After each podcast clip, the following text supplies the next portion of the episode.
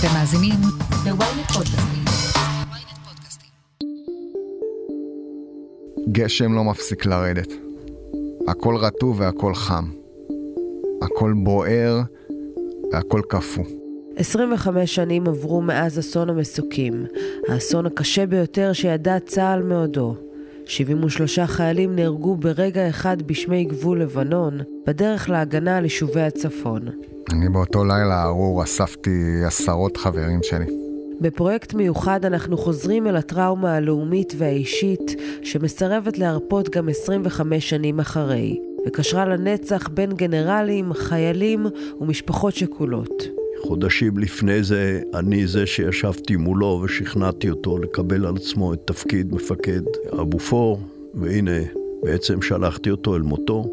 אני סיון חילאי, וזאת הכותרת על הלילה שנפלו השמיים. והיום, החלק הראשון, סופת השלג שהפכה לסיוט.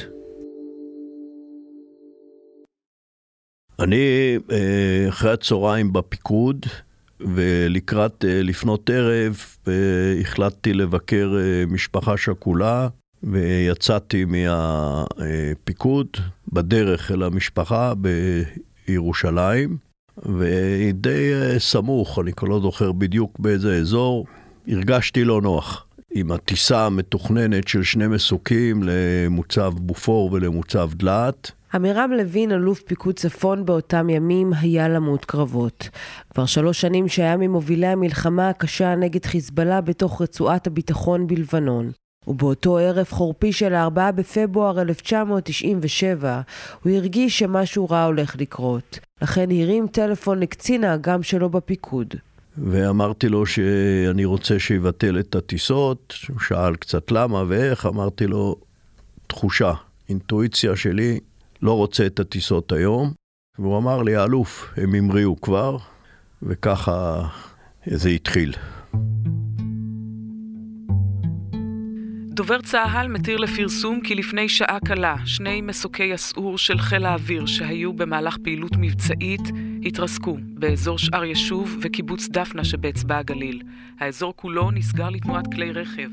כוחות חילוץ והצלה של צה"ל. ב-1985, שלוש שנים לאחר פרוץ מבצע שלום הגליל, נסוג צה"ל מרוב שטח לבנון שנכבש במלחמה ונערך בדרום המדינה בשורה של מוצבים שכונו רצועת הביטחון.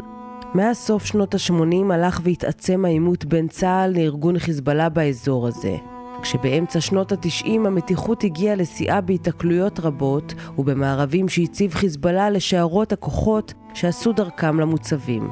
ואז אה, חיל אוויר בא ביוזמה ברוכה ואמר, אתם אה, חיילי החי"ר והשריון והתותחנים נכנסים ויוצאים למוצבים לתוך אזור הביטחון ונפגעים מירי נ"ט וממערבים וממטענים. אנחנו מציעים לסייע לכם ולהכניס בחסות החושך של הלילה, להכניס ולהוציא חיילים מהמוצבים במסוקים. אני חשבתי בהתחלה שהיא לא נכונה, אחר כך אישרתי אותה וביצענו בהצלחה פעם או פעמיים, ואז בפעם הנוספת קרתה תאונה לחיל אוויר כשהתנגשו שני המסוקים.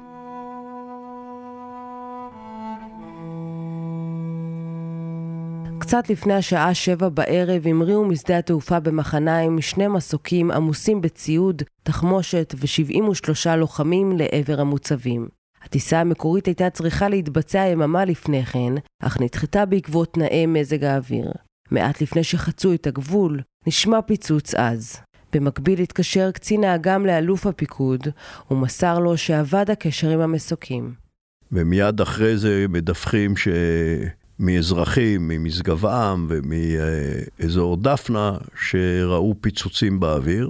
התקשרתי לרמטכ"ל, אמנון ליפקין שחק, זיכרונו לברכה, ובמקרה הוא ישב עם מפקד חיל אוויר, איתן בן אליהו, ואמרתי להם שאין קשר עם המסוקים, יש איזה פיצוצים, זה מריח לי רע מאוד מאסון. לא ידעתי עוד שום דבר מה מדובר, התגובה שלהם הייתה שאני אבדוק את עצמי, זה לא ייתכן. הערכה שלי מיד שזה תאונה, לא ידעתי להגיד אם זה התנגשות או כניסה בהר או משהו כזה, ואז התחלנו להפעיל את הפיקוד, מיד. זו הייתה הפעם הראשונה שירד עליי שלג בלייב. ever. יום יפהפה. קר נורא, אבל יפה ומרשים. אדם יוספי היה בן 21, לוחם בגדוד 931 של הנחל, סופר את החודשים לפני השחרור. אז שלום, אני אדם וככה גם קוראים לי, אדם רק טוב יוספה. ישבתי באותה תקופה, הייתי אה, מצוות לבסיס אביבים, והיינו סוג של אה, כיתת כוננות כזאת, שנכנס המ"פ באמצע הופעה של ליאור נרקיס בחדר האוכל של החיילים. אמר, תקשיבו, היה תאונה, צריך ללכת רגע לחלץ. אז הרמתי יד, התנדבתי, ונסענו חמישה אנשים לחלץ. יוצאים מהאוטו וקר. יש גשם מהשמיים. יש אש ענקית, אבל ענקית ערימה של עשרה מטר על עשרה מטר שבוערת. כשאני הגעתי לשם עוד לא היו כוחות הצלה, עוד לא היו כוחות חילוץ, עוד לא היה מכבי אש, הכל בער, הכל התפוצץ. וירח נוראי.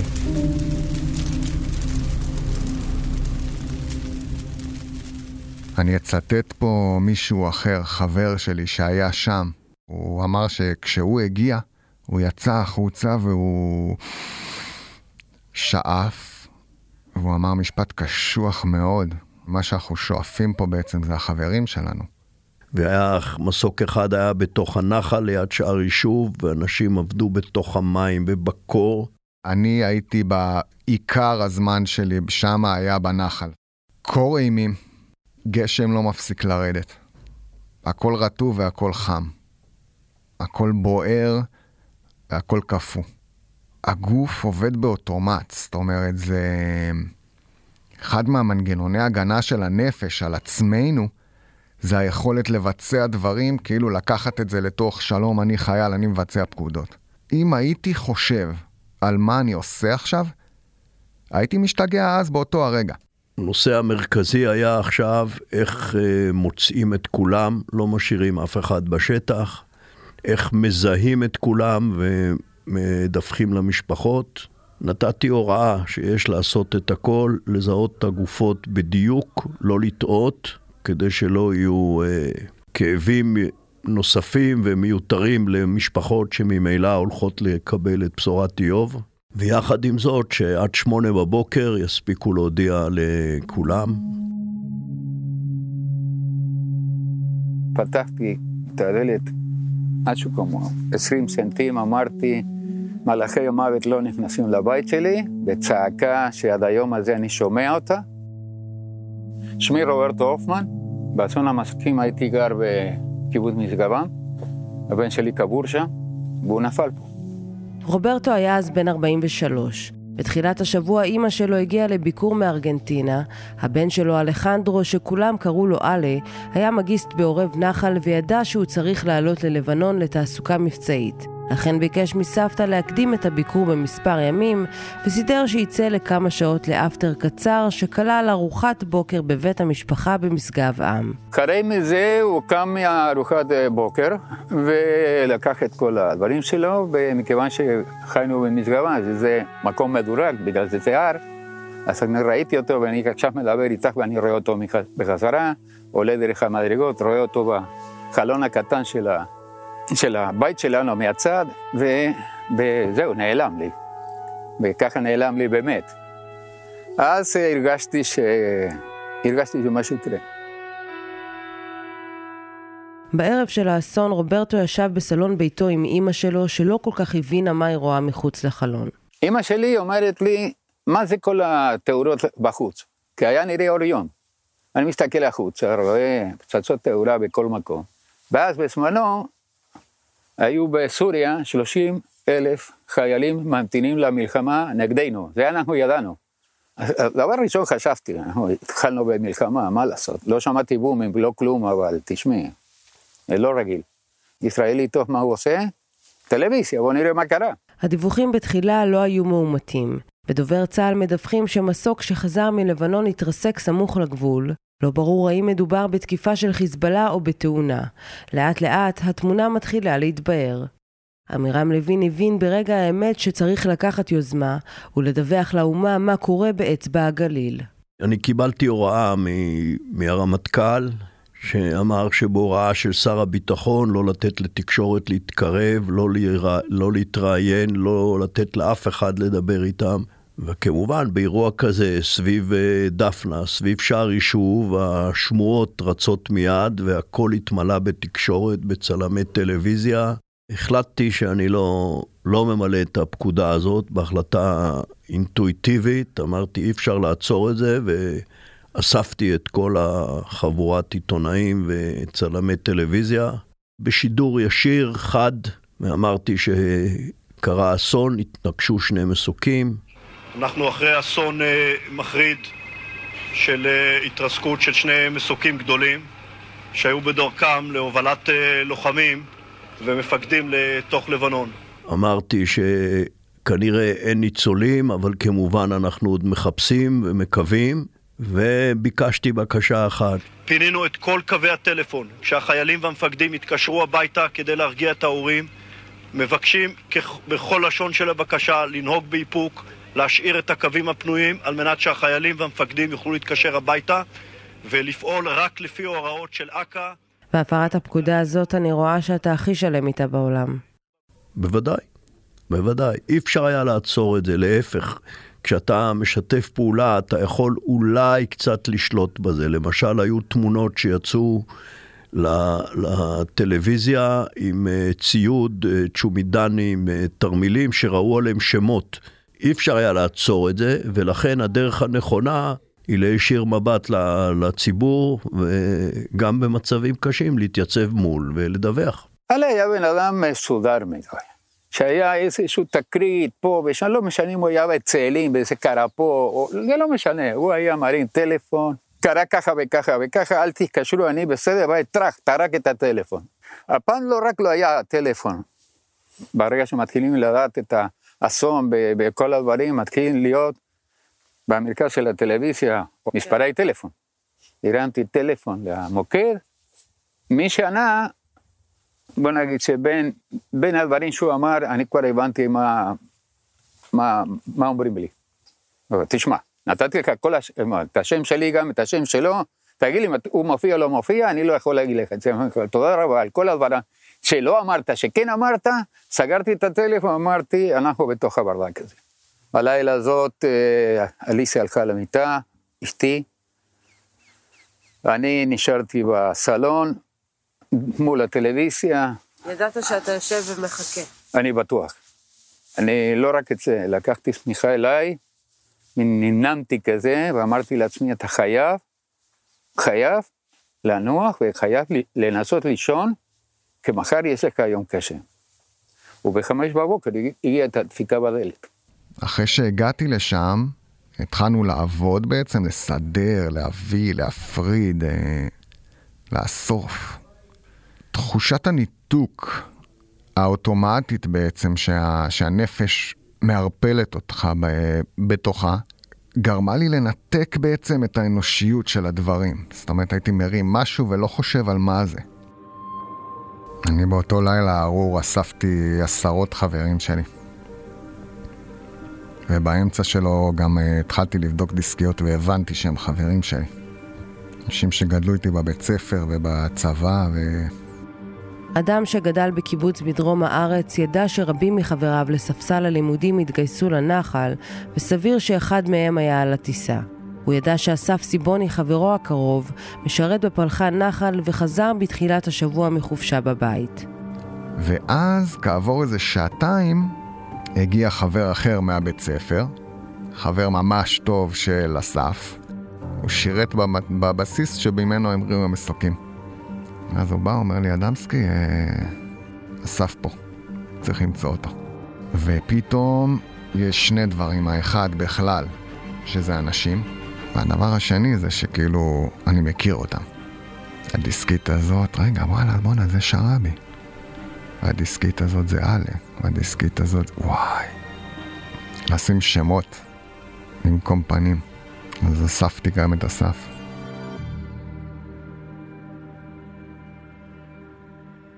תהליך של, של הורה שכול באמת אבל אבל של כל אחד, לא משנה. אבל עליו היה לי גם, בעל בן גם. אבל העובדה והכל זה לא כל כך פשוט. בהתחלת התחלה זה טוב ברור. אני לא יודע איפה אני בכלל, אין לי מושג, גם לא שואל, לא קולט, וגם לא רוצה לקלוט. אני סוחר פלאשים, סוחר את עצמי שמסתכל החוצה, רואה את החרמון כולו מואר, חוזר הביתה, אנחנו מדברים בלי, בלי דיבורים, מסתכלים אחד על השני, משהו כ... ויש מישהו בבית, וזאת סבתא, שהיא לא יודעת בכלל מה זה מלחמות ומה הדברים, ומה אני אספר לה, זאת אימא שלי. זהו, אחרי הזיהוי והכל, אז הגיע סוף סוף, אלה חזר הביתה, ככה קראו לו אלה, ותמיד הוא אמר כל הזמן, אני לא אלחנדרו, אני אלה. אפילו בצבא אמר את זה. כל כך חשוב לו השם שלו. ואז חזר, חזר בקומנקר. את הדגל ישראל, אני מכיר אותה בכמה מקומות, גם עליו. היו רגעים מאוד קשים, מבחינתי גם. היה רגע שהתברר לי שמשה מועלם, מפקד הבופור נהרג. משה מועלם כבר היה נשוי עם שתי בנות קטנות.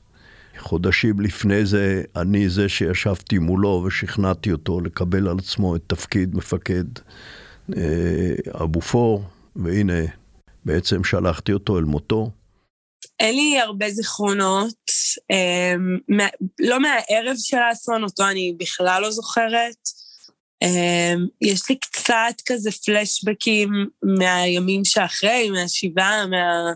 מהלוויה, אבל אה, לא משהו רציף כל כך, זה יותר כמו תמונות כזה שמלוות. הוא היה בן 32 כשפיקד על הטיסה למוצבים.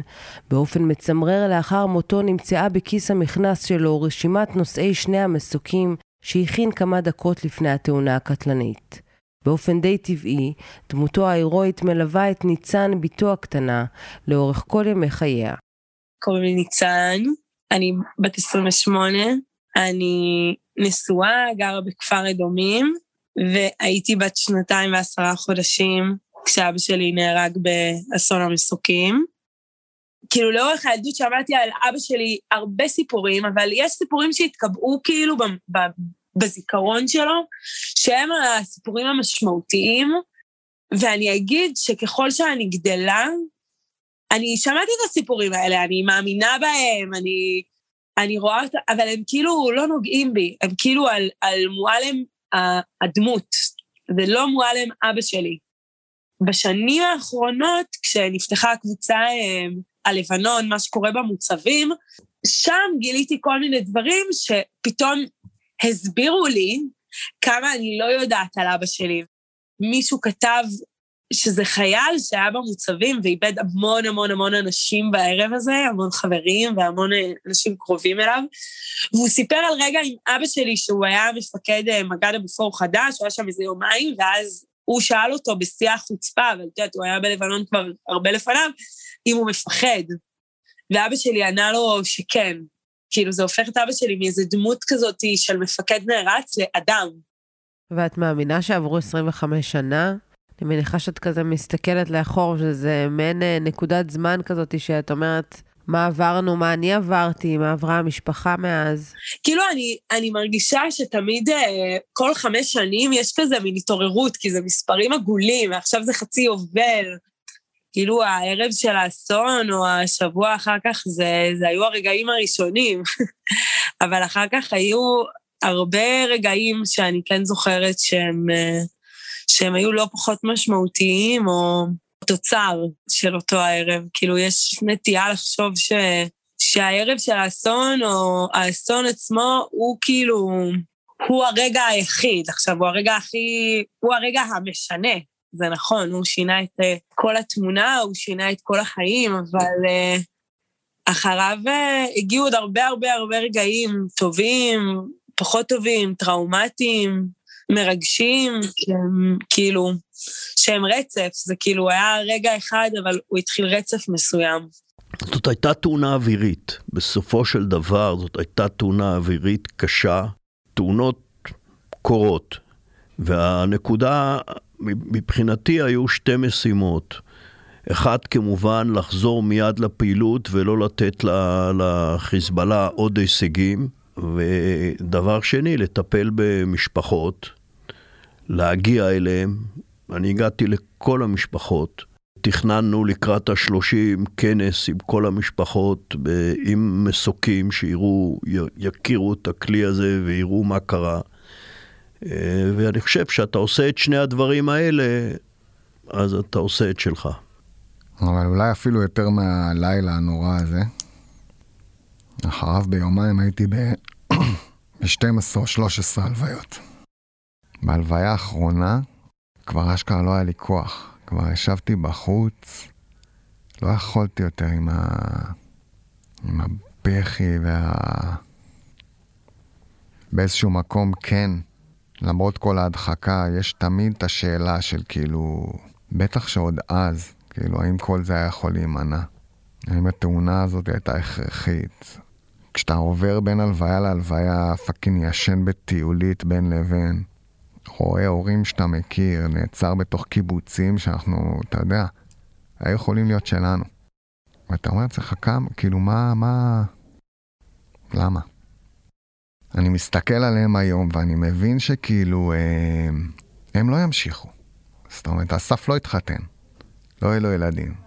תום קיטאין, האנשים האלה בעצם נשארו באיזשהו מקום שכולנו כל כך התפתחנו ממנו. אתה יודע, אני זוכר את אסף, אני זוכר את תום, אני זוכר את מיקי, אני זוכר את תומר, אני זוכר... אבל מי שאני זוכר מהם כבר לא נמצא פה כמו שמי שאני הייתי לפני הלילה הזה כבר לא נמצא כאן.